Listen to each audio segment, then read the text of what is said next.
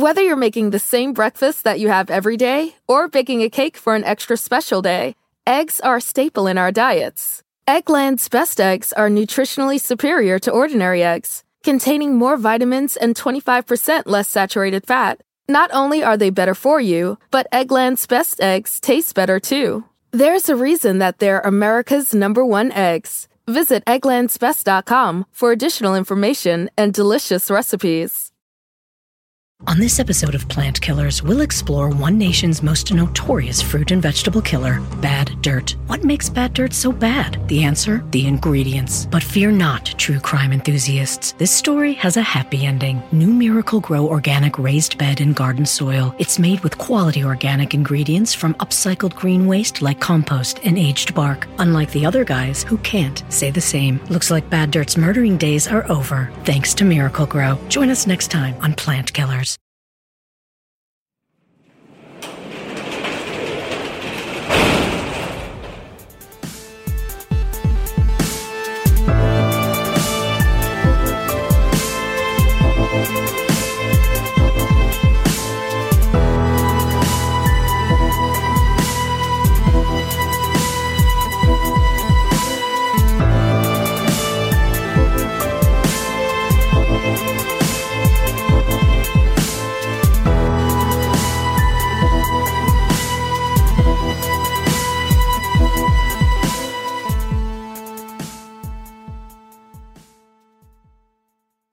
Welcome to True Crime Garage. Wherever you are, whatever you are doing, thanks for listening. I'm your host, Nick, and I have a little secret. My co-host is the original bassist for the band Hep Alien.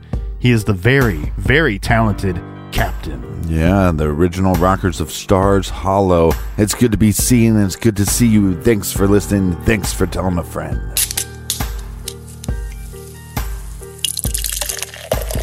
Today we are sipping on some Smittix Irish Red. When these babies are nice and cold, they are super clean and downright refreshing with a rich ruby color. A B V four point five percent and the grade of the garage, three and a half bottle caps out of five.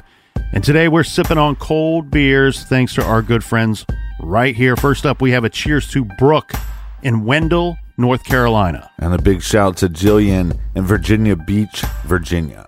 Here's a double cheers to Stacy and Ryan, or should I say R B, in Pomfret, Maryland. And a big shout out to Lisa in Carson City, Nevada. Next up, we have a cheers to Manny from Descanso, California. And last but certainly not least, we have Jamie in Dothan, Alabama.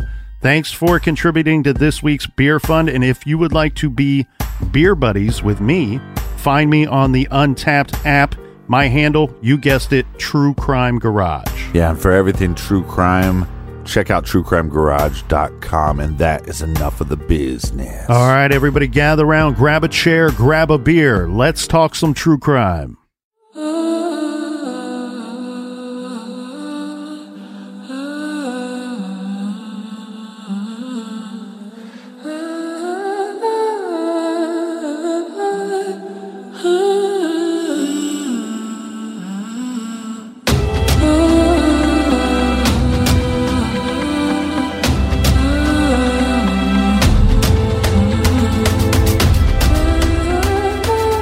Nancy, Annie's mother, jumped on an overnight flight to Dublin. She arrived on Tuesday, March thirtieth, and went straight to the local Gardaí station to report her daughter missing.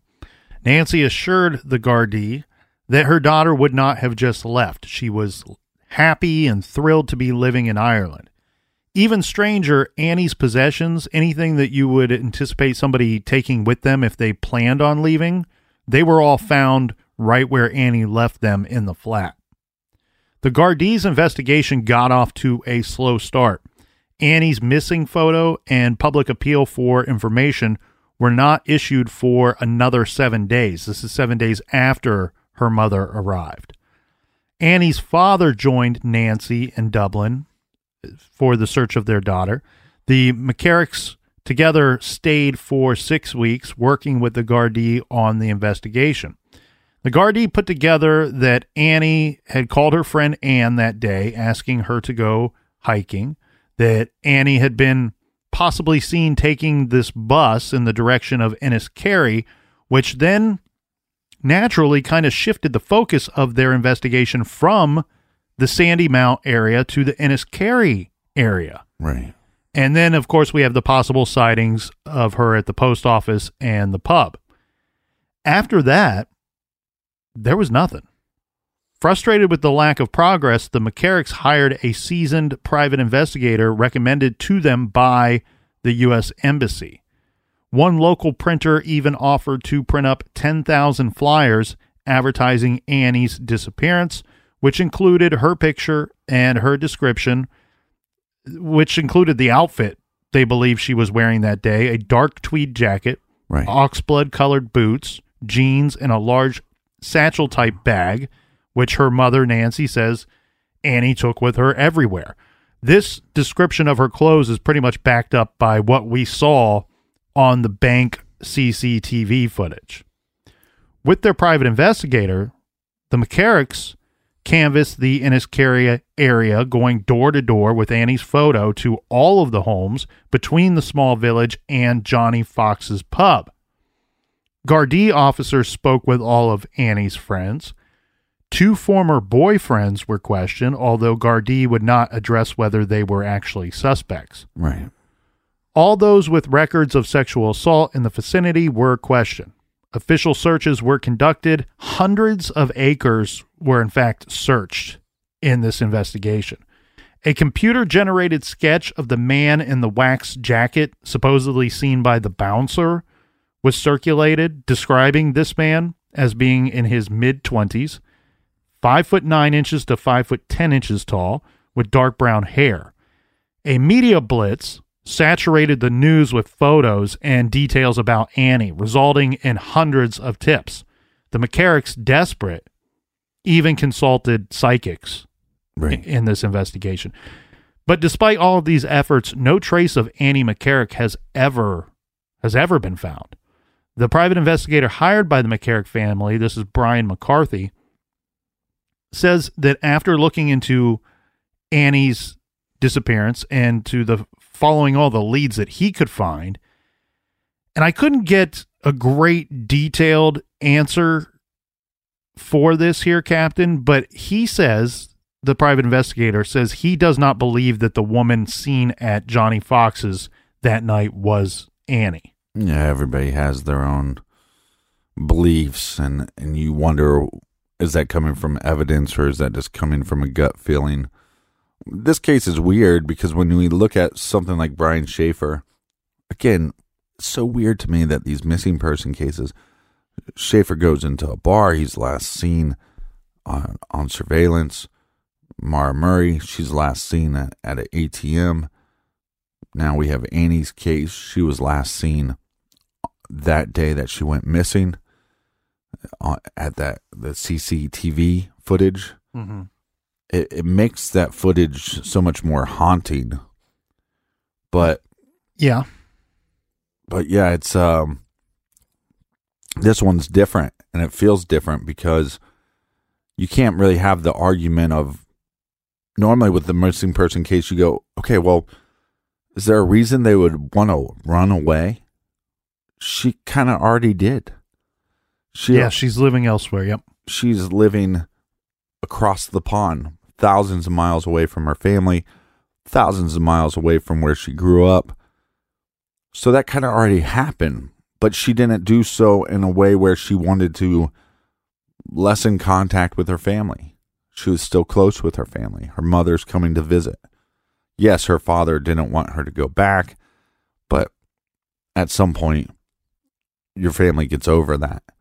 So there's no, if she wanted to lose contact with her past or her family, all she had to do is just not answer a phone anymore. Do you, look, and I know that rules have changed since nine eleven, so this being nineteen ninety-three may not really apply to what I'm thinking now, but do you need a passport to travel from country to country in Europe? Because a lot of no. times you can just hop, hop on a train and, and go to another country. Right. Where in the U S we're not so we're not built like that. You know, it's we're traveling to another state often. But since nine eleven, you need a passport to get to Canada. Right. You didn't before.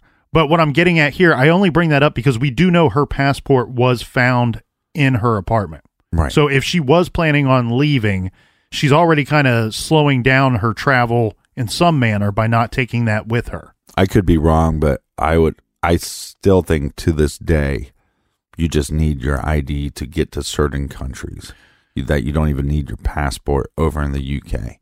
What did Jerry Seinfeld say about a driver's license? What What is required to have a driver's license? Apparently just a face. Yeah. You know, for the picture taking process. You need no hands. Sadly, Captain, after a year-long investigation, Gardaí turned up really nothing new in this case. Well, again, there's also thousands of sightings. Yeah. That they had to run down. And when you think about investigating anything, can you imagine every time you get a call saying, oh, we think we saw her at this restaurant, or we think we saw her here, and how many five foot six to five foot ten brunette Americans did somebody meet and go, oh my God, I think that's Annie? So the amount of work that they had to put into this case was was tremendous. Nancy and John, her parents, returned to the U S this months earlier. You know, we're at the year-long portion of the investigation now on our timeline. They they went back months earlier, but they did go back to Ireland again in uh, once more. This on the first anniversary of her disappearance. Right. Hopeful that the publicity just from their visit and the reward money, which was now one hundred fifty thousand dollars, I'm guessing that's in dollars, uh, was announced. They were hoping that this would spur some type of movement on the case. It did not. Nothing new about Annie's case was reported until October of two thousand eight. Yeah. When an article in the Irish Times reported the following, uh, and bear with me as I read through this. Gardaí investigating the disappearance of and presumed murder of American student Annie McCar- McCarrick have interviewed two new suspects. The suspects were identified after the Gardaí's cold case review squad recommended a reinvestigation of the case by Gardaí in Bray County, Wicklow. The case was formally handed over during the summer and has now resulted in the identification of two new suspects in the presumed murder of the New Yorker. The Irish Times understands the investigating team selected the two men for interview based on a review of statements taken when Miss McCarrick disappeared fifteen years ago, and also based on more recent information from members of the public. Gardaí believe Miss McCarrick was last seen in Johnny Fox's pub in Glencollen, County Wicklow, on March twenty-sixth, nineteen ninety-three. So we have the private investigator who says, I don't think she was ever there. Right. We have this article that makes it sound like Gardaí investigators believe that she was at Johnny Fox's. Um, yeah. And then it goes on to mention a few different things. I'm going to kind of skip around here. Um, th- they're mentioning all this, stating while this was going on in ninety-three, while a convicted jailed rapist has long been noted in the media as a suspect, neither of these two men that were interviewed is, neither of them were arrested or considered to be a, pre- a prisoner at any time. And as we said, uh, it doesn't sound like they were officially suspects. And it does say well, in this article that neither of them have a criminal record. But what is interesting is they're saying, we went back and we're reviewing all of the old information that we did have. And because of this, we see this in a lot of cases when they go cold and you hand them over to new investigators. They go, oh, wait a second, this lead and this lead, these were potential leads that we do not believe were properly followed up on at that time. Right. So or had nowhere to go at that time. Yeah. So now we're going to talk to these two individuals and try to clear some things up. At least it's a lead that they're following up further on, but we don't know the nature of those interviews. And right, we well, do know that they weren't considered, as far as the media knows, to be actual suspects. Well, the laws over there are different as well, too, because if you're accused of a sexual assault or rape, uh, as a male, they do not use your name. So, and I've thought about this just in the last couple days, because there was some charges against, uh, possibly charges against a U F C fighter, Conor McGregor, that have never really hit the mainstream media in America. But a lot of that is, we're not clear if he was charged or not because they don't use the person's name. So on one sense, you think, well, that's this country protecting the males, but on on some level, maybe it's a way to, by everything being a little more closed down and a little more controlled by the courts, maybe it's allowing for the female accusers or the female victims to be able to come forward in such a way that they, they feel more likely to come forward, if that makes any sense. Well, I think where we need to go from, from here, Captain, is we need to go through what we introduced to everyone in the trailer, which is Ireland's Vanishing Triangle. And I, I do want to make a special note here about my research for these cases that we're about to get into. I relied quite a bit, extensively, in fact, on a book called Missing Presumed by Alan Bailey. Yeah, I kept on hearing that uh, in the different documentaries and things. They would talk about that book. I'm I'm assuming it's pretty well written. Something that we have yet to mention, which goes along with the Vanishing Triangle, is the investigative initiative called Operation Trace. So in the time period between nineteen ninety-three and nineteen ninety-eight, a significant number of women vanished in an eighty-mile area outside of Dublin in the Leinster area, and what became known as the Vanishing Triangle. Six of these cases are particularly well known. So let's take a brief look at these disappearances, which did begin with Annie McCarrick's case. So following her disappearance, we have the disappearance of Jojo Dollard. On November ninth, nineteen ninety-five, twenty-one-year-old Josephine, known better as Jojo Dollard, went missing. She was a waitress who lived with her sister in Callan, a small town in the county of Kilkenny. That Thursday night, she met with friends in Dublin, quite a ways from home, and planned to return home by bus. However, she missed the last bus and started hitchhiking, which, as we said, was fairly common during this time. Her first two rides took her halfway home to the town of Moen, and I hope I have that right. I probably don't. M O O N E, where she called a friend from a phone booth. This is around midnight, Captain. She told her friend that she was hitching a ride and waiting for another ride to come along.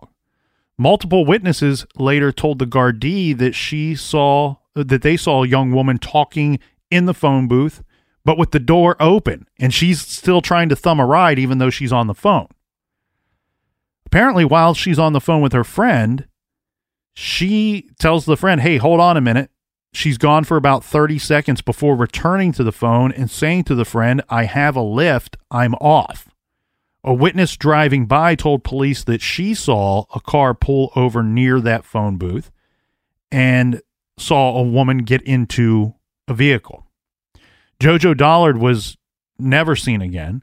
Gardaí officers spoke with the two drivers that picked up Jojo and drove her, you know, as far that far that night. But again, after that point, it's it's really a mystery. We also have seventeen-year-old Sierra Breen, who went missing from the seaside town of Dundalk, and this is on February thirteenth, nineteen ninety-seven. Sierra's mother said that she and Sierra went to bed around midnight, and when she got up about two in the morning, she noticed that her daughter was gone. They found the latch to her window. It it was unlocked. The general thought here, and this is the opinion of her mother and the Gardaí, was that at some point in the night, Sierra decided to leave on her own and left the window, you know, went out the window, leaving it unlocked so that whenever she was going to sneak back into the home, she would have a way in. She, too, has never been seen since. Then in August of nineteen ninety-six, in the town of Tullamore, a twenty-five-year-old hairdresser named Fiona Pender went missing. She is reported to be seven months pregnant at the time of her disappearance. She's last seen at an apartment that she shared with her boyfriend, John Thompson. He says he left for work to go work on his family farm at six a.m. It was thought that she may have gone out uh, after sometime after he left, but what we do know is she is never seen again after this statement of John Thompson saying, hey, I left and she was she was fine at the time. A friend stopped by her apartment later that day, but the curtains were drawn, so she assumed Fiona was asleep. And, you know, nobody answers the door. Her family does report her missing. This was not until the next day. Extensive searches and inquiries turned up nothing. We have a second Fiona to go through as well here, Captain. This is in February of nineteen ninety-eight. Fiona Sennett disappeared after leaving Butler's Pub in Wexford. She had recently suffered a breakup with the father of her child, but everyone says she was in good spirits and had social plans she looked forward to, this according to her family. That night, she met up with friends at the pub and left at closing time to walk a mile along country roads to her home. This is the last sighting of Fiona. She was not reported missing for ten days. Her home uh, that she was renting at the time provided no clues that I could find in any of the reports. I think the thought here, Captain, is that she never made it back to her home that night. Right. In July of ninety-eight, still another mysterious disappearance. This was, this is the tipping point. Okay. You talked about earlier, oh, nobody should be hitchhiking. We got all these missing women.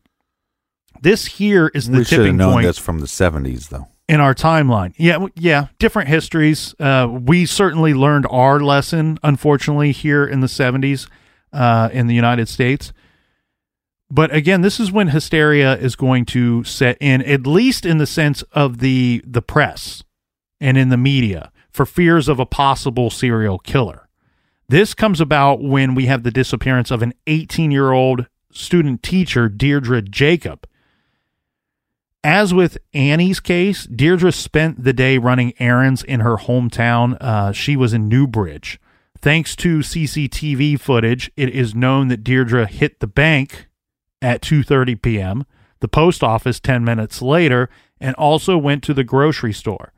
She also visited her grandmother at the sweet shop she owned in town. Called, she called a friend from a phone kiosk and met some friends at a pub. She was last seen exchanging greetings with a neighbor. According to one article, quote, neighbors saw her about two hundred yards from her home, and then suddenly she was gone. She was standing at the side of the road, about to cross over the street, and then she was gone. According to articles from the time, it was established that Deirdre never made it to her front door. She was never seen again, despite swift and massive official searches for her. Her family has some kind of hope, it sounds like, that perhaps she ran off to start a new life, but of course, they know how unlikely this is. In the book Missing Presumed by Alan Bailey, he writes, it was as if the earth had opened and swallowed her whole. That's like every missing person case, though, right? Like, yeah, a lot of them. It's it's almost like there's another dimension that they just slip into. Well, you're hitting on something here that I wanted to really make sure that we pointed out with that of Annie's case. Okay, that's what we're spotlighting in these two episodes, Annie's case. Yes, we have these other ones to consider, but with her case, nineteen ninety-three, I feel like the problems, all the things that are problematic about her case and the investigation, we wouldn't have those problems in twenty twenty. There would have been a lot more cameras going on. Right. There, th- cell phone ping technology. Yeah, cell phones. We would have street cameras, business cameras. We might even have cameras on these buses. And what I'm pointing out here is not so much so... It's the correction of the timeline and her whereabouts along that timeline. We we mentioned that a lot of those sightings while some of them are very believable, they are officially unconfirmed. So we don't know what time she went missing. We don't know what account is the first false one, right? If somebody right. says, hey, I saw her at the post office and she wasn't, we we have other video evidence to prove that she never made it to that post office. We know something happened before right. that potential sighting. Yeah, or you take the pub, for example, with technology now, or, or people constantly going to places. All this is a heavy uh, tourist attraction. Guess what happens at heavy tourist attractions? Pictures are taken. And would there be a way with the three hundred and some people there taking pictures? Could we could we have got a picture of Annie like in the background of a picture to confirm that she actually made it to that pub? Yeah. And, and with all of these unexplained disappearances of young ladies in a relatively, I mean, these are low risk lifestyles that most of these ladies are living. That's when we start seeing the headlines in the Irish media that are going to talk about a possible serial killer preying on women in the areas around Dublin. So we see a bit of a media frenzy here with this. Now, after Deirdre disappeared in nineteen ninety-eight, then uh, Gardaí Commissioner Pat Byrne established Operation Trace under an F B I-trained assistant commissioner named John Hickey, to investigate possible links between the original six cases, the two Fionas, Annie, Jojo, Sierra, and Deirdre. Right.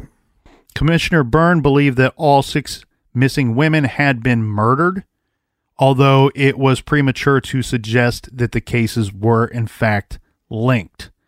Uh, one thing I want to point out here, Captain, when we talk about this vanishing triangle or what kind of list, how many victims we possibly have, I've seen this list with as with as few as six victims who we just mentioned. It seems pretty common that eight is the common number reported. Right. But I've also seen this to include up to fifteen strange occurrences, and two of them being murders that took place before Annie McCarrick went dis- went missing. Right. What I do want to point out, though, again, eight seems to be the most common number. What's interesting to me about that number eight is within a five-year and four-month time span, we have eight women who are all, I mean, within a, what, fifteen years of one another? They all go missing, and there, this is like no trace of them is ever found. They don't find a body. We talked about that in the trailer, how at some point they're offering up a reward that just results in into leading investigators to an actual body. Right. You have with missing persons, you have you have some terrible, terrible things working against you in your investigation. A murder can be easier to investigate than a missing persons case, especially when you have the commissioner coming out and saying, hey, because there's been no activity, we believe that these eight missing women have been murdered. We don't know if there's a link between any of them, but the thing that they don't have, that you would have in a murder investigation, you don't have a body, which which can contain a lot of evidence, a lot of cl- clues, a lot of leads. You don't have a crime scene. So you, you're really working against it right away. And have you seen footage of the surrounding areas that took place in these searches? Some of them, yes. Yeah, I mean, there's some spots that are so desolate, and it's almost like the perfect grounds to be able to go hide a body or to bury a body. Here's the other thing, too. We talked, we referenced that um, the Wicklow area several times. Yeah. And what we do know is when you look at when you look at lists that contain the fifteen that I had mentioned, they found some bodies in that in the Wicklow Mountains is what it's often referred to as. The more I kept reading about this, Captain, I started wondering, like, you know how like here we say, oh, the, you know, like kind of kind of a common dumping ground, right, to hide bodies, be it even when they're the crimes are perpetrated by by different individuals. It, you know, is it like the place beyond the pines where all oh, they everyone's kind of when you need a place to dump a body, this is where you go. But one thing that I think that we see here, and I'm I'm not going to, um, I don't want to mislead anybody or take them down any roads that we don't have to go down, because we have a lot still to get to. There, there's no part of me that believes all fifteen of these cases are, in fact, connected. There's no part of me that believes all eight of these cases are, in fact, connected. There are, yes, there are some similarities. However, we have, in some of these cases, where individuals close to the missing person, to the victim, have been suspected of being involved in their disappearance. Where we don't have that with Annie. Annie's is a little more mysterious. And part of that, too, is she's not from there. She's not from the area. She's not lived there her whole life. She has a, a, a shorter time span and a smaller circle of people. And yet she goes missing, and we don't have any clue as to where she is.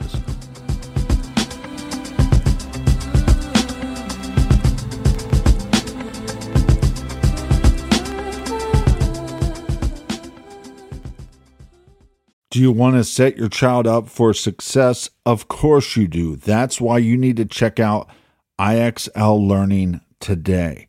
I X L Learning is an online learning program for kids covering math, language arts, science, and social studies.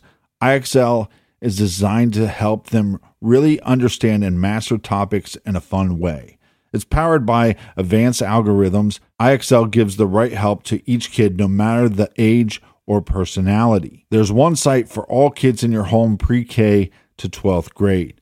Kids could use it at home on their computer or on an app on your phone or a tablet. No more grading those worksheets. I X L grades everything for you. One in four students in the U S are learning with I X L. I X L is used in ninety-five of the top one hundred school districts in the U S. I love recommending I X L Learning. Kids can learn at home or on the go. And all my friends and family that are using it absolutely love it, because it's so easy to set up and so easy to use. And even the kids that I've recommended it to, their parents have told me, "Hey, Captain, thank you. I was having problems in math and my parents couldn't help me, but I X L could." Do you want to get your kids back on track, or do you just want to get your kids ahead? Do so with I X L Learning. Make an impact on your child's learning. Get I X L now. And True Crime Garage listeners get an exclusive twenty percent off I X L membership when you sign up today at IXL.com slash garage. Visit IXL.com slash garage to get the most effective learning program out there at the best price. Check out IXL.com slash garage today. The best part of spring cleaning takeaway is the post-clean clarity you get. It's kind of like when you find out that you've been paying a fortune for wireless. When Mint Mobile has phone plans for fifteen dollars a month when you purchase a three-month plan, it's time to switch to Mint Mobile. All plans come with high-speed data and unlimited talk and text delivered on the nation's largest five G network. Use your own phone with any Mint Mobile plan and bring your phone number along with all of your existing contacts. Ditch overpriced wireless with Mint Mobile's limited time deal and get three months of premium wireless service for fifteen bucks a month. Save a lot of money with Mint Mobile. Get their great mobile wireless service delivered on the nation's largest five G network. That's premium service at a great price. To get this new customer offer and your new three-month unlimited wireless plan for just fifteen bucks a month, go to mintmobile.com slash TCG. That's mintmobile.com slash TCG.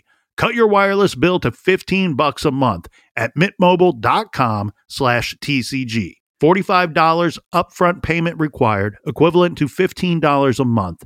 New customers on first three-month plan only. Speed slower above forty gigabytes on unlimited plan. Additional taxes, fees, and restrictions apply. See Mint Mobile for details. Warmer, sunnier days are calling.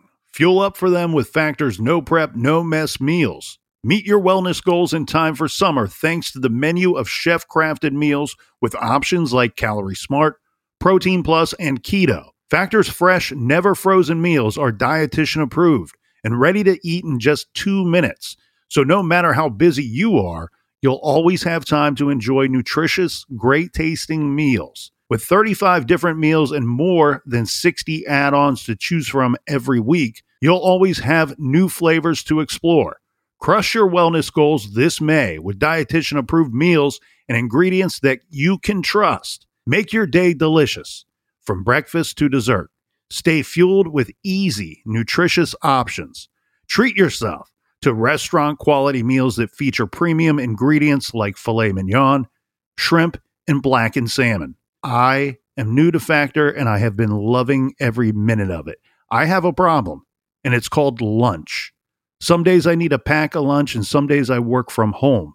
Whether I'm at home or whether I'm on the go, Factor is fueling my lunch from now on. Head to factormeals.com slash truecrimegarage50 and use code truecrimegarage50 to get fifty percent off your first box, plus twenty percent off your next month.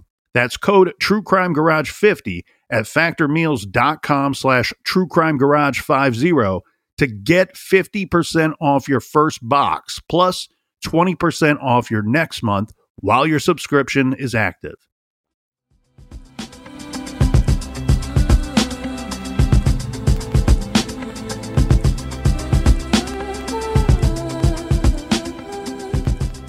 Captain, you have a lovely voice. Thank you for, for singing that for yeah, us. It didn't really take me that long.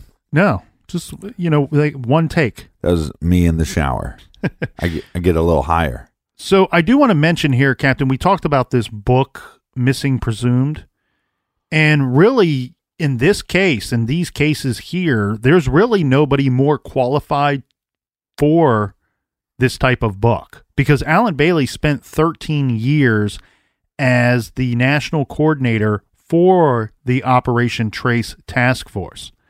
The task force eventually came to the conclusion that there was no serial killer involved.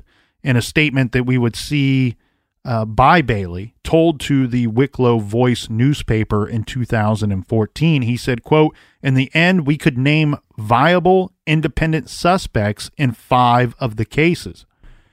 On the other hand, others believe that Annie McCarrick, Deirdre Jacob, and Jojo Dollard are all linked in some form or fashion, that it is likely that one killer is responsible for those three disappearances." Right. Gardaí Assistant Commissioner Martin Donnellan, who was the initial lead investigator on Annie's case, spoke with the Irish Times about twenty years later. This is in two thousand thirteen. He said to him the similarities between the cases of Annie, Jojo, and Deirdre could not be ignored. These were, he considered, they all go missing around the same area, around the same time of day. There was just too many possible similarities for him to to set that aside. Now, though, I think we should get into some persons of interest who we know were considered in Annie's case. First, this is according to the April two thousand nineteen University Express article called Ireland's Vanishing Triangle. We cited this article earlier, in fact, but they say that Gardaí originally focused on a man Annie knew. This was based on information gathered from one of her friends that Annie had a liaison with someone she had worked with.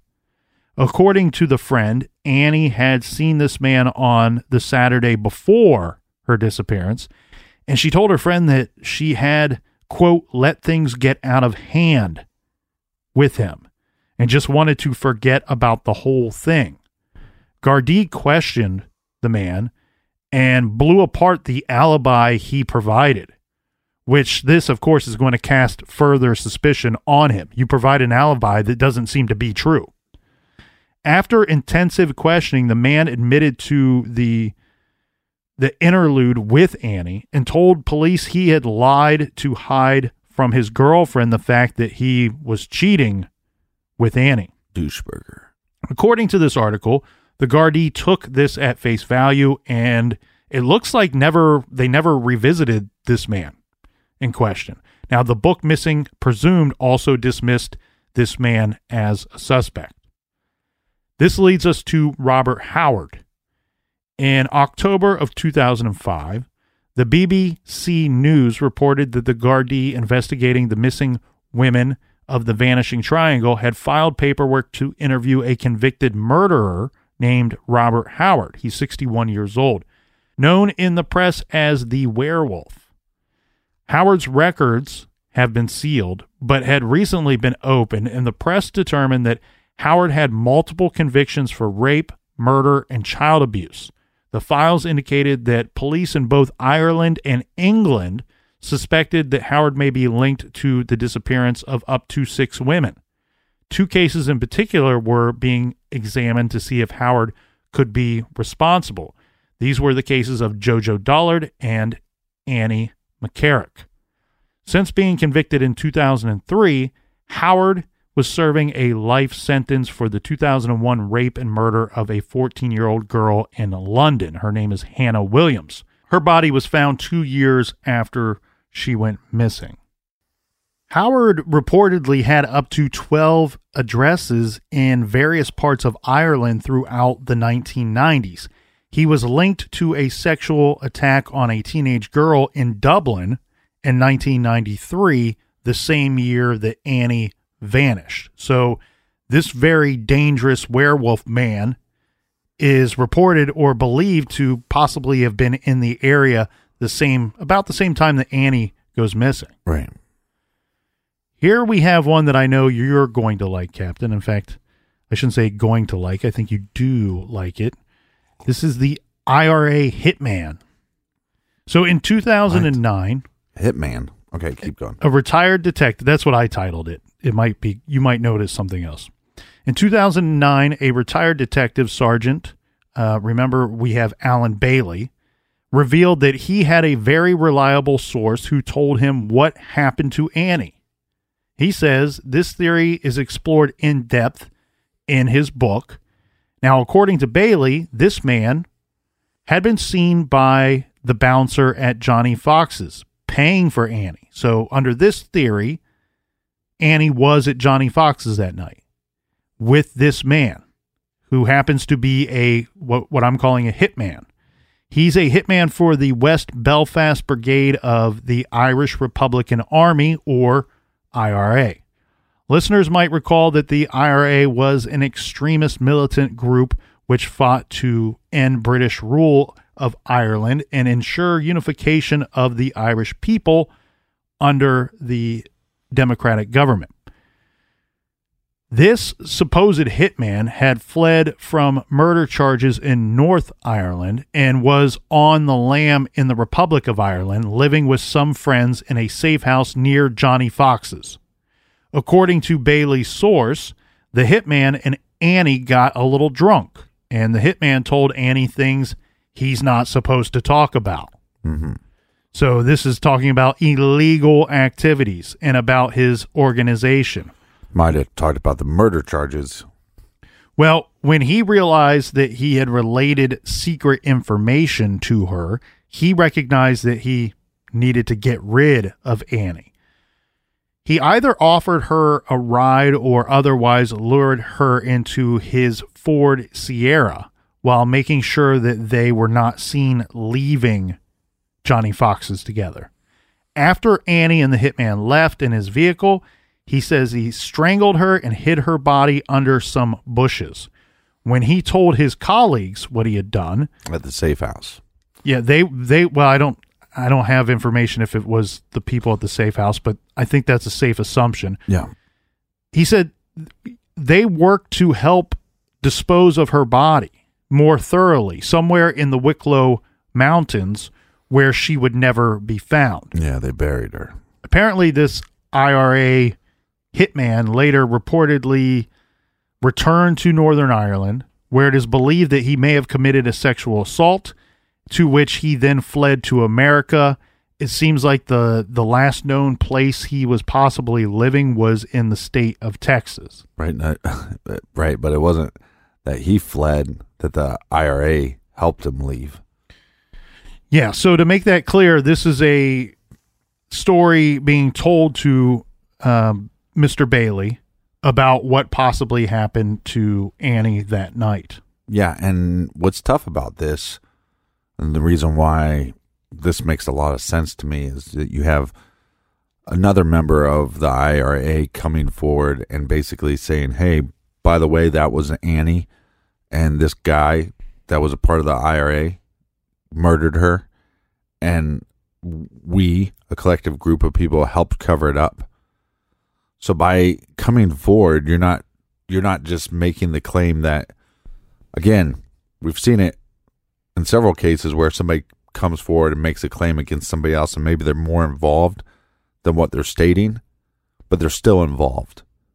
So you have somebody coming forward and not coming forward in the greatest of light. I got to come forward and confess against this guy, but I also have to confess. I have to confess against myself.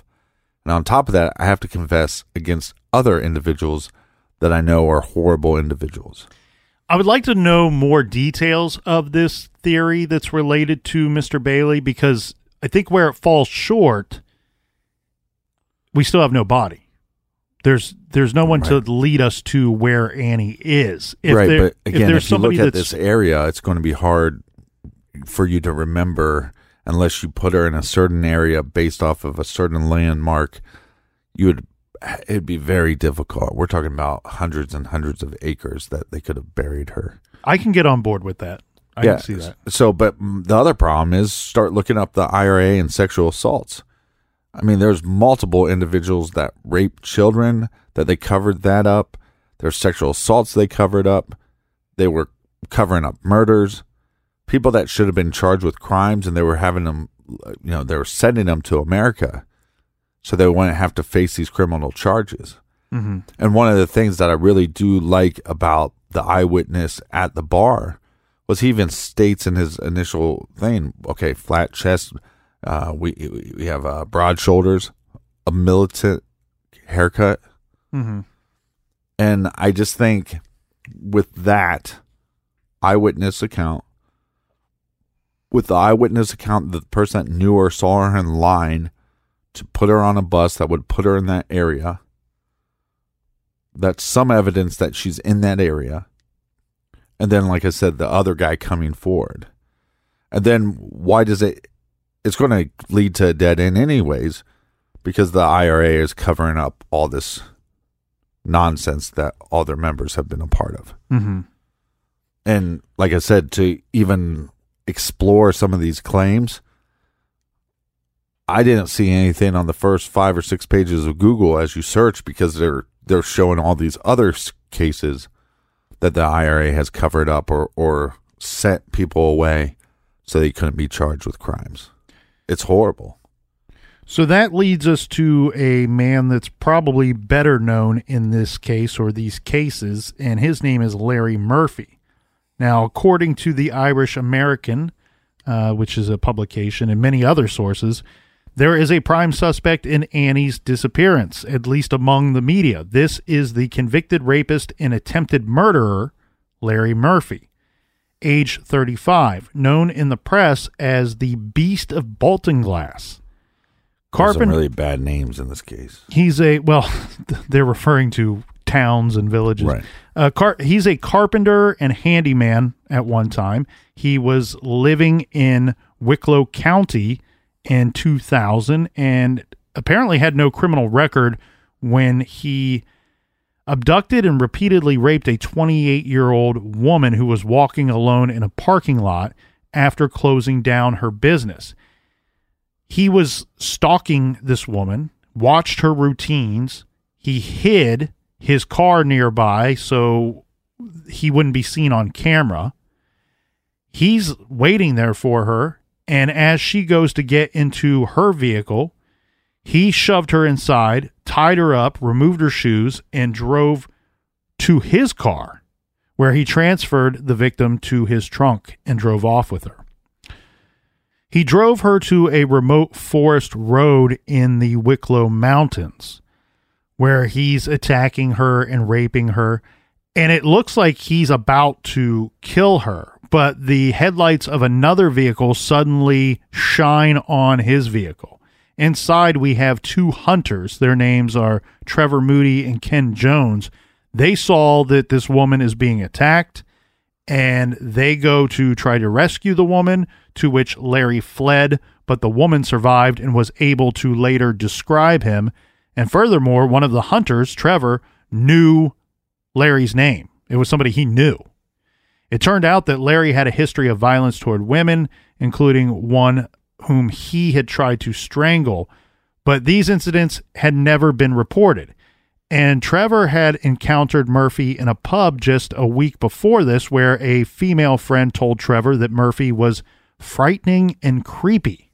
Yeah. When Gardaí showed up at Murphy's home after the rape and attempted murder, his wife asked what was going on, and the Gardaí, res- to which, I'm sorry, Murphy responds, "I raped a girl last night." Larry was arrested, convicted, and sentenced to fifteen years. However, he only served ten years and was released in two thousand ten, moving around Europe until he was inevitably recognized and then moving on.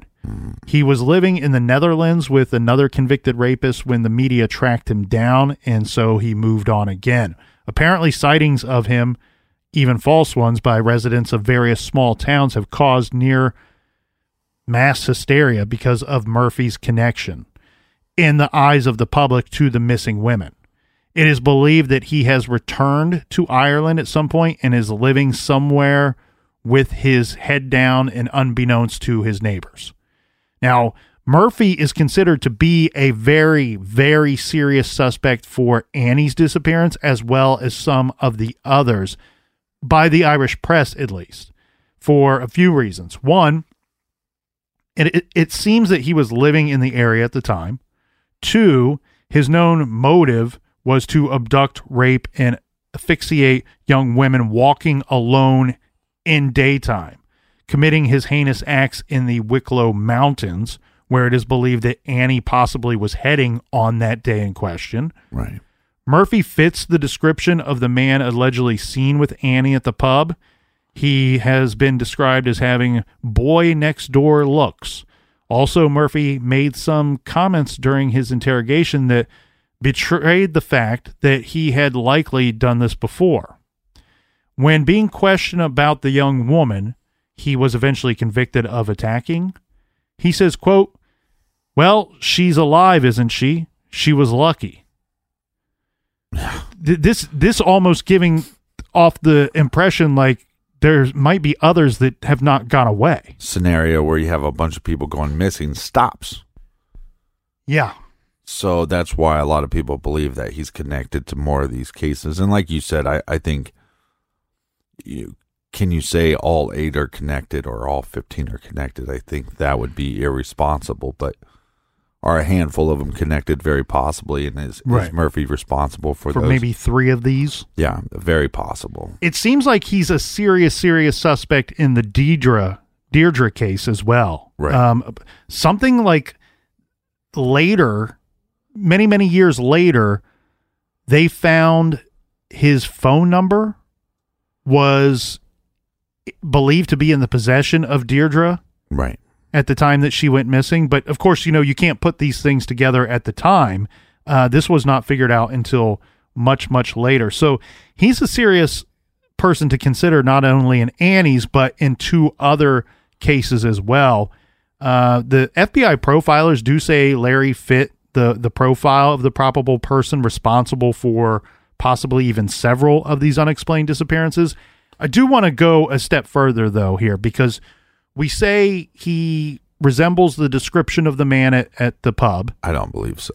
We also say that he fits the the F B I profiler's profile of the probable person. Right. Both of those scenarios, a lot of people fit both of those, the description and the profile. Yeah, but if you look at the sketch they made and you look at picture, a picture of Murphy, that's not the same person. Not saying that the sketch is correct. Mm. I'm just saying, I don't, if I think if you compare the sketch to a picture, um, it's not the same guy. When this dude was in lockup, the Beast, when he was in lockup, uh, apparently he told some other guy that he did kill Deirdre Jacob. Right. That he lured her into his car and killed her. But I do want to point out, the guy that comes forward and says, hey, he told me this, this is also another co- convicted murderer. Right. So I think it's easier to believe that person on Reddit who says that taxi cabs were not that common back in nineteen ninety-three in this area than to believe somebody who we know has murdered somebody. Uh, but it's a possibility. Sometimes these guys get locked up, they get behind bars, and they start trading war stories, so to speak. And um, even in some ways, living out a little bit of a fantasy by telling these stories or hearing these stories. Before we move on here, Captain, I think it's important to point out that our expert that we keep referring to, and expert is the perfect word for this gentleman, Alan Bailey, he says he does not agree that Murphy should be named as a suspect in all three of the cases that we keep referencing. This is Annie, Deirdre, and JoJo's case. He told the Wicklow Voice, quote, "It's dangerous to name him as a suspect. If we say that Larry Murphy did this, then people tend to exclude other possibilities," end quote. I think that's just responsible. I what he's not saying, please do not hear what he's not saying. What he's not saying is that he that Murphy is not a suspect. He's saying it's dangerous to say he's a serial killer and we believe him to be responsible for X, Y, and Z. Right. And then therefore we're not doing our due diligence and we're we're automatically ruling out other possibilities. Yeah, and another person that has kind of been brought up in the spotlight as far as the missing girls, all eight or all fifteen, is this guy Mark Hennessy, because he killed a lady in similar fashion, Justine Valdez, mm-hmm. and I believe he ended up, there, some people call it suicide by cop. Right. Because he was killed. He was a father of two and going out in the blaze of glory. He was found meeting these girls on Tinder, and but what happens is he, he looks pretty old, but he's forty. Hmm. So if you do the math, at in nineteen ninety-three he would have been fifteen. So if we believe that Annie went to this bar, if we believe that at all, we have her being reported by seeing with a guy that's twenty. Late twenties. In his twenties, yeah. And yes, this guy, he's forty and he's bald, and, and could he have been premature bald? Possibly, but it's just one of those things that Mark was in the news and it was a similar crime. And so then people to sell newspapers go, well, we let's bring this guy up and talk about the eight missing girls. Yeah, and I mean, if he's fifteen, that doesn't you know, doesn't rule him out inside the realm of, of serial killers. Uh, fifteen is certainly an age that, that killing can start. It's rare. It's very rare, but I think where I have a little bit of an issue with it would be more so the fact of the, it seems like if he was responsible for Annie's disappearance and then he murders in two thousand eighteen, that there would have been other things that he would have done between that big gap right. in time. Well, he got married and had two kids. Uh, that's true. Maybe he was he was busy with that. Right, but it's also weird because the outcome, it's almost like once he knew he was going to get caught, I can't live anymore. Take my life. And so some people point that to evidence that he killed more than one person. Mm. He was responsible for more things, and that's why he wanted to die. I, I just don't see it fitting. And again, I can't rule out the, the fact that somebody else came forward to say, we helped bury Annie's body. Right. And that really sticks with me as something, like I said, you have to come forward and claim that you did something wrong, and you're putting yourself in, there's consequences for that. So if they would have done their due diligence, if they would have followed this lead, if they would have got the guy, maybe he's in America somewhere doing the same, same shit for all we know. But it's like, if they would have got the guy, that guy that came forward, he's going to get in trouble for something too. And that's why I put a little bit of weight onto what he says. I also put some weight into what the bouncer says, because I feel like there's a conviction in what he's saying. Like, I didn't know Annie, but once I saw her that she went missing, I know that that's the girl I saw that night. Mm-hmm. And he's been very adamant about it, and he has not changed his story. Now, one thing we've seen multiple times in these types of cases, unfortunately, is what happens here. The McCarricks divorced about five years after their daughter disappeared in Ireland. Annie's father, John, died not too long after that, never knowing what became of his daughter. Nancy McCarrick is resigned to the idea that Annie is dead. And she has spoken many times of wanting to have her daughter back, at least a grave to visit. She told the Irish Sun, quote, "I'm pretty sure I'll never see her again. My greatest wish would be to be able to take her home. To find out what happened really would be a gift at this point," end quote. In two thousand ten, Nancy McCarrick was awarded a death certificate for Annie after court proceedings she brought to have her daughter legally declared dead. Yeah. That same year, a friend and colleague of Annie, Uh, Marissa Mackle, wrote an op-ed piece for the Herald newspaper about the release of Larry Murphy. She writes of her horror that a rapist and attempted murderer, a suspect in many abductions, someone who has refused any kind of therapy in prison, and who expressed no remorse for his crimes, was being allowed to go scot-free. She laments that Annie was confident and brash, but was also naive and trusting, often walking home alone at night after her shift. She writes that Annie told her of her love for Ireland and her convictions, that she that the lovely country was safer than her own. The irony did not escape the writer. In twenty twelve, Larry Murphy appeared in a rare T V interview on Irish T V three's show Midweek. He denied his involvement in any of the missing women cases and maintained that if the Gardaí had any evidence connecting him to the cases, he would have been arrested. The woman he raped, but who managed to escape thanks to the hunters, invited those two men to her wedding two years later after her ordeal, thanking them on her special day for saving her life. According to a write-up for the Irish T V show Cracking Crime, there is a commonly held belief that Annie is buried somewhere either in the Dublin area or Wicklow Mountains.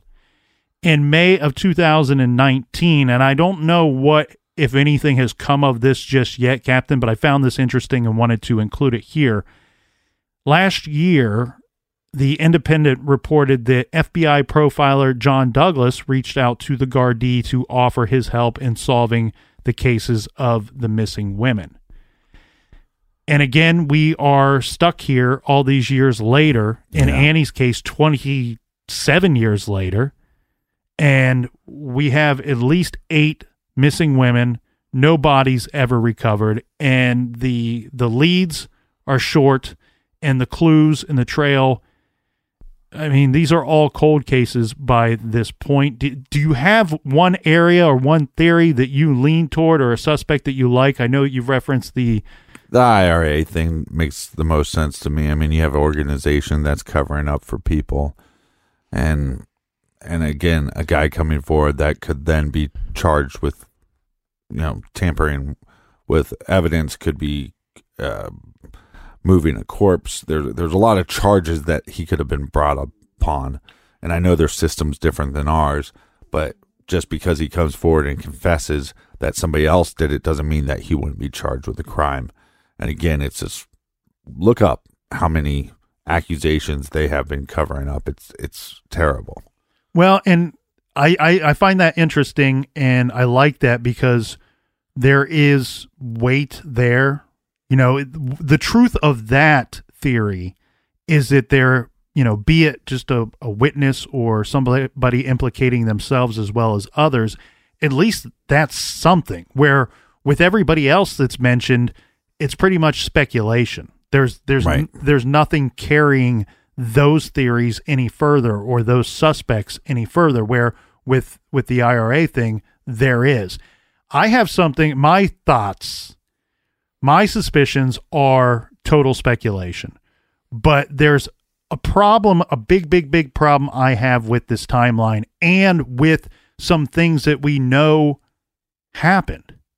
Okay. And if we use a little bit of our thinking caps here, put them on tight and try to figure this thing out, I think it points in an, in the opposite direction that the investigation went. Remember, once we have witnesses saying that we think we saw her on a bus. Right. So that drives the investigation all the way out to the Enniskerry area and away from her town that she was living in. I think the highly suspicious thing here is the groceries. You know, she's she's a baker. She's somebody that is good enough at baking. She's being paid by the restaurant to provide them with pies and baked goods and things like that. And I just think, to my own life, all of those refrigerated items, that would have been like priority number one for me in that moment, to where I go, I feel like something happened to stop that process, that she was going about her chores and her errands for the day, and something abruptly interrupted all of that. Right. And then possibly because she went missing, people coming forward saying they want to help. Yeah. And by coming forward, it draws the investigation away. And like you said, I think there's evidence not just of the grocery store items, but the fact that she had clothes in the washer that didn't get to the dryer, um, the pie on the on the countertop. It all appears like she's in the middle of a bunch of things at her house where she should be safe, and right. then all of a sudden all of those things, those actions stop. So either something drew her out of the apartment or something took her from that apartment. And that really cuts this timeline in half. Right. That really means that that a lot of those things that were said to have occurred after the time that she came home did not occur, that those were not real sightings. It and, also doesn't mean that the I R A story is wrong. It could have just been a different person. But we don't have another account of a missing person that we know in that area. So here, here's where I go with, with that thought. I, I want to take it a step further. I ha- I would love to know the, you know, when we talk about these cases, there's always like one person in there somewhere that you're like, I wish I could sit down with that person and get their firsthand account so I can try to figure out if I believe it to be truthful or not. Right. Or if this person's just trying to help, but they don't have great information. I would love to talk to this colleague, this person that somewhat knew her or maybe even knew her well, that says that they saw her on a bus. Because where I remember, this is the person that it says I saw her, but we didn't speak to one another. Right. They go on to say that that Annie was on the second level of the bus. This woman was on the first. She never sees Annie get off prior to her getting off. Right. What's missing from that story is, did she see Annie get on the bus? Because I start to call into question, if Annie's on the second level and I'm on the first, would I have even seen her at all? Right. So that seems a little weird. And where I want to take this a step further, where my suspicion immediately goes, which I hope that, you know, when you have a cold case, as we said earlier, you go through and you look for leads that were not properly followed up on. The first lead that I call into major question here, and maybe it was followed up on, we just do not have enough information to say so one way or the other. I question, I'm suspicious of this plumber guy, because he is the one that says, I saw her leaving the complex. Well, his statement might only be believable because later you're believing she was seen at a bus stop and that she was seen on a bus. If we can prove that those other sightings didn't take place, why is this guy saying that she left her apartment complex at this time, but she left willingly and left a pie on the counter, wet clothes in the wash, and in groceries that required right, but refrigeration because, right, but just on because, the floor? Right, but just because this plumber saw her leaving the complex doesn't mean she was leaving to get on a bus to go on a hike. So, again, his story could be completely true as well. I'm not saying that it's not. I'm saying that that would be the first lead that I would want to follow up on, mm. because the, there's a chance he's saying he saw her leave that complex because what he needs for his alibi or to not be involved is that he needs the investigators to believe that there's a witness that saw her leaving of her own free well, the, will one of the of reasons, that, from that area. Right, but one of the reasons why they believe the plumber is that we have the next eyewitness saying, we saw her flagging down a, a bus. So, I, I don't know. Again, I wonder. Uh, true, I w- true, but I already pointed out that those are unconfirmed uh, sightings.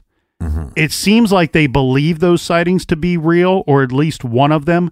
But again, if if those sightings are incorrect, then that's what that really highlights the suspicion on this plumber guy, because his story becomes believable because of those other later witnesses in the timeline.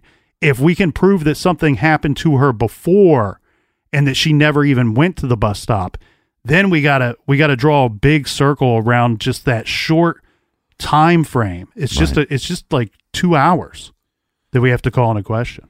It's very difficult. I, I think we both believe that when you look at all the missing women's cases, that fifteen of them are probably not connected, eight of them are probably not connected, but a handful of them could be. Um, I don't know if Annie falls into that scenario or not. I would argue not. But as far as like this Murphy guy, we we have to do something with our system. We have to start looking at things different. The, these individuals, these women that are assaulted and raped, they're living with scars for the rest of their life. And we're putting such small penalties on these criminals. And we know that these criminals, after they become a rapist, they're more likely to repeat their offense. And we, we need to do something to change that. And and I was watching that show. Um, it was a, a series, uh, Unbelievable. And they were saying, you know, rape is one of the only crimes that if if you said, hey, officer, I got my bike stolen, they just assume you're telling the truth. It's one of the only crimes that somebody then combats you and says, oh, you were raped? Oh, really? Are you sure you're not making that up? They they wouldn't do that if you said, my car got stolen. You sure your car got stolen? You know, so we need to do some things to, to change this. And, and one of the other things is I think if if men could feel the way women do, and there was a threat to us, and there was a threat that I possibly could get raped leaving the house, then maybe men would take it more seriously. And like you said, when you have, um, they call him the beast, and they just let it, let him go. Um, I, I think that's ridiculous. Well, and I, I don't want to get into, I don't know the ins and outs of the, you know, the prison system in Ireland, but it's a, a dumpster fire. As far as here goes, what I can say that has changed in the years is an individual like that here would have served the full fifteen, yeah, not gotten out after ten. To get out early, and I don't want to say never, because we have seen certain situations. You know, everybody's so proud of the fact that that Texas is very, very harsh and strict on their prisoners, and they're very quick to put in a, a speed ramp to to get you to the execution as fast as possible. They they have only come to that because they learned the hard way. They were letting out violent criminals back in the seventies and in the eighties and nineties because of their prisons were overpopulated. And at some point they're le- they're letting out the the guys that are non-violent offenders, and then at some point the prisons are still overcrowded and they were forced to let out violent violent individuals, some of them who were previous murderers, some who went on to murder afterwards. So they learned the hard way, and now we have the Texas that we know and love today. Here today, what I'm getting at is if this dude, the beast, this terrible guy, who I do believe is probably guilty of many more things, I don't know if he's responsible for Annie's disappearance, but I believe he's guilty of other horrible acts. This individual nowadays, here anyway, would not be let out until he served the full fifteen. If he were to get out early, it would be because he did try to rehabilitate himself by taking classes and therapy and so on and so forth while he was in prison for those fifteen years. Right. Again, though, with an individual like this, I'd like to bring up something that John Douglas told us. You can't really rehabilitate someone who has never been habilitated in the first place.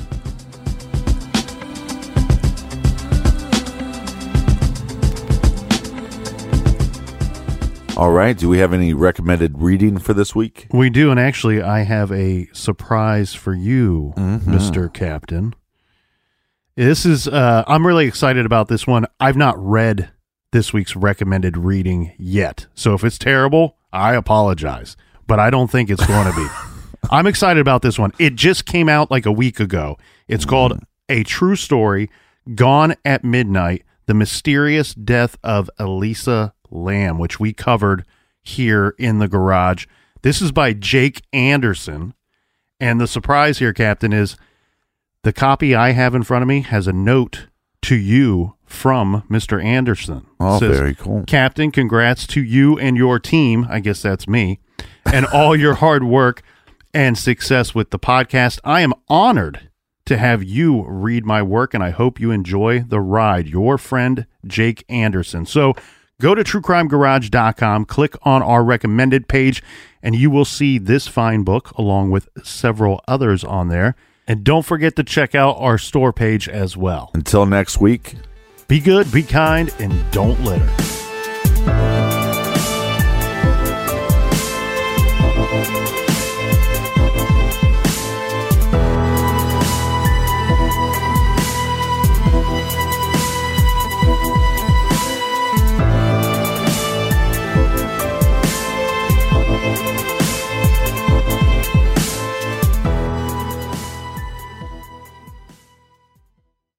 Whether you're making the same breakfast that you have every day or baking a cake for an extra special day, eggs are a staple in our diets. Eggland's Best eggs are nutritionally superior to ordinary eggs, containing more vitamins and twenty-five percent less saturated fat. Not only are they better for you, but Eggland's Best eggs taste better too. There's a reason that they're America's number one eggs. Visit egglands best dot com for additional information and delicious recipes.